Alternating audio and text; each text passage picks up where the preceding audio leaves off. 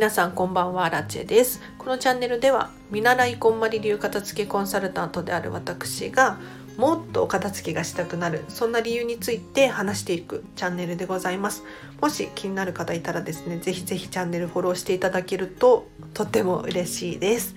ということで本日も皆様お疲れ様でした。今日のテーマに早速入らせていただきます。今日はですねいただいたものの手放し方というテーマでお話ししていこうと思います。でもういただいたものプレゼントとか引き出物なんていうのは手放すのなかなか難しいと思うんです。これすっごくわかります。で今日はですねその手放し方だったりとか手放す時の心考え方っていうのを話していこうと思います。で早速なんですが結論から言うとですねそのものの気持ちになってみるっていうのがいいかもしれないです。まず手放す方法を考えるよりも先に手放せない理由について考えてください。やはりいただいたものって心がこもっているものなのでどうしても相手のことを考えてしまうと思うんですでもし相手からせっかくあげたのにとかそういうふうに思われたくないので結局手元に残してしまいがちかななんて思うんですただこれを続けているとですねやはりいただいたものとかプレゼントで物が溢れてしまって自分で選んだものがどんどん少なくなって何が自分の好みなのか分からなくなってしまうなんていうことが起こってしまうと思うんですよ。なのでいただいたものであってもちゃんと使うものは使う必要のないものは手放すそういうふうにしてあげるとより自分らしい生き方になっていきます。でここで大切なポイントはやはり自分の心の在り方だと思うんですよ。要するにいただいたから捨てられない手放せないこれは誰々さんにもらったから誰々さんがせっかくくれたのに私のためを思ってとかそういう考えでいるといつまでもやはり物を手放せる手放すことができないと思うんですよ。ただそういう時はこういうふうに考えてみていただきたいんですよ。例えばそのものをくれた人渡してくれた人がもしそのものをですね使っていないっていうことに気がついたらどう思いますか？私だったら私が例えば誰かにプレゼントをあげるとするじゃないですか。でその時にその人の好みと実は違っていて何年も何年もタンスの奥とか引き出しの奥に眠っている放置され続けているそういうのを知ってしまったら私すっごくショックだと思いますね。何がショックかっていうと必要のないものをあげてしまった。でさらに言うとそれにいつまでも縛られてしまっている。なんていうことを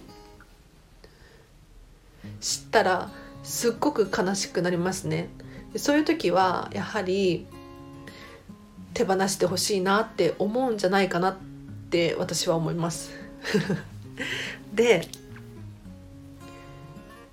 もし物に気持ちがあったらっていうことも考えていただきたいななんて思うんです。例えばいただいたものを箱のままずっとしまっている。この状態で物に気持ちがあったとしたら私はずっと箱の中にしまわれていてこれから先も使われることはないのかもしれない。物もすごく悲しいですよね。物に気持ちがあるのかって言ったらちょっとわからないですけれどもし使われていないものとか一回も蓋を開けていない頂き物とかそういうものに気持ちがあったとしたらなんだか寂しい気持ちになりませんか？なのでうん例えばお友達にもらったものでも使わないなとか必要ないなって思うものがあったら私は手放してしまっていいと思うんですよ。要するにその状態を友達が知ったら悲しい気持ちになるはずなんですもちろんいただいたものをですね有効に活用してくれているもうすごく頻繁に使ってくれている状態を見たらすごくハッピーな気持ちになると思うんですが好みと全然違かったとかタンスの奥に眠っているなんていうのをですね知った時はやはりプレゼント失敗したなっていうふうにがっかりすると思うんですよ。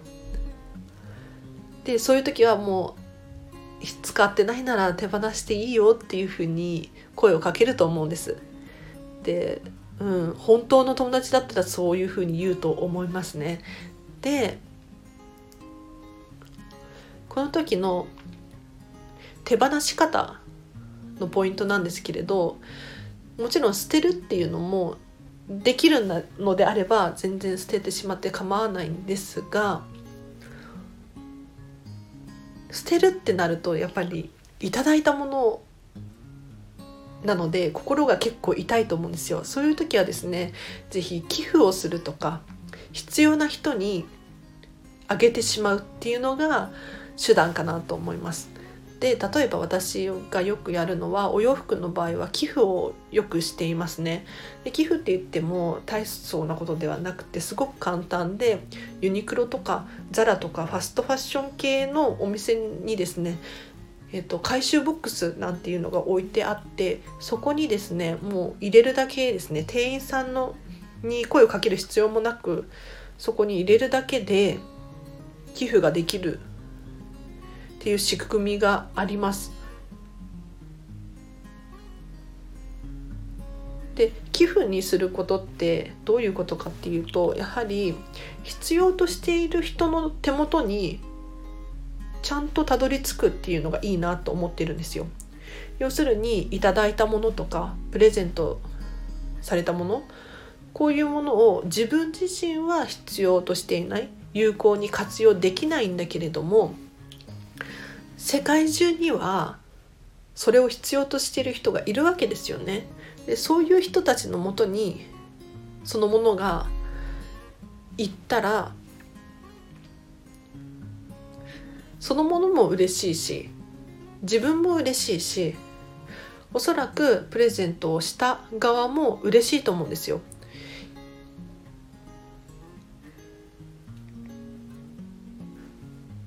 なかなかうん、理解しにくいかと思うんですけれど要するにこの間もらったあれだけどねもっと必要としてる人がいたから、えーと、寄付しちゃったとか誰々さんが欲しが誰々さん誰々ちゃんとかが欲しいって言ってたので譲ってしまったんだよねなんていうふうに言ったら多分すごく嬉しい気持ちになると思うんですよ。私よりも必要としてくれてる人がいたっていうことをアピールするのがいいかなと思います。なのでもしご自身でですねもらったものとかあるあってなかなか手放しにくいななんて思う時はですね是非捨てるっていうふうに考えずにですねもっと必要としている人もっとちゃんと有効に使ってくれる人に回すっていうイメージで手放してあげるといいかもしれないですね。はいということで今日はここまでにします。で今日ちょっともうテイク6回目くらいなんですけれどちゃんと伝わったかな？語源化がまだまだ難しくておしゃべりが下手くそで申し訳ないです。しょぼんあの今日なんでこういう話をしたのかっていうとですね実は今日知り合いちょっとランチをすることがあってその時にですねだから友人にお洋服屋さんのお友達にお洋服を3箱もらったんだけどなかなか活用できていないでさらに、うん、手放すのも申し訳ないっていうふうに言っていてその時ににですね私が手ば手放すっていうふうに考えずにもっと必要としている人がいるかもしれないからそういう人たちに譲るっていうのがいいですよっていうふうに伝えました。でさらにそのあげた側も必要としていないお洋服をあげてしまったっていう罪悪感になるかもしれないしまあその人はお洋服屋さんで自分では活用しきれないからその方にあげているわけですよね。なので全部が全部その人が必要としているものとは思ってあげていないと思うんですよ。なので全然手放してしまっていいと思いますよっていうふうに伝えました。でそれで結構納得されていて確かにそうだよねと。であげた？あげた？プレゼントをした側のお友達も全然活用できていなくって段ボール箱が3箱部屋を占領している状態を知ったらすごく悲しい気持ちになると思いますよっていうふうに伝えて納得されたようでした。うん、なのでいただいたものとかプレゼントだからっていう理由で大切に、まあ、取っておくっっていうのが一番いいと思うんです。でもちろん有効に活用できるのであればそれが一番いいと思うんですけれどその状態を見たお友達だったりとかその状態であるものの気持ちだったりとかそういうことを考えるとやはり手放す手放すというか次の人に回すっていうのがおすすめです。ということで本日もお聴きいただきありがとうございました。これ永遠と繰り返すパターンですね。ごめんなさいもう終わりにします。で今日の合わせて聞きたいなんですけれど先日えっ、と手放すかどうか迷うものは先に手放してみましょうというテーマで話した回があるので気になる方リンク貼っときますので是非チェックしてください。というのも手放すかどうか迷うものってたくさんあると思うんですよ。ただこれってずっと悩んでるとキリがないんですよね。必要かもしれないまた来年使うかもしれないこういうふうに考えていると本当に無限ループで永遠に手放せる日は来ないんですよなので一回先に手放してして手放してしまって手放した後に自分がどう思うのかこれをにフォーカスしてみましょうっていうふうに話している回があるので是非気になる方チェックしてください。ということで本日もお聴きいただきありがとうございました。もう今日本当におしゃべりが下手くそすぎて納得いく再収録ができてないです。ごめんなさい。で、これもう本当に何回も撮り直して撮り直してようやくここまで喋れたので納得いってないんですけれどアップロードさせてください。すみません。でまたお片付けのに関する放送を毎日更新していこうと思うのでちょっと今日みたいなグダグダな回になってしまうかもしれないんですけれど、えーと、もし気になる方いたらですね是非このチャンネルフォローしていただいて私もこのチャンネルですねもう3ヶ月目くらいになるんですがもうまだまだ成長していこうと思って頑張っていますので、ぜひ応援していただけるととっても嬉しいです。では本日もお聴きいただきありがとうございました。では皆様明日もハッピーな一日を過ごしましょう。あらちでした。バイバイ。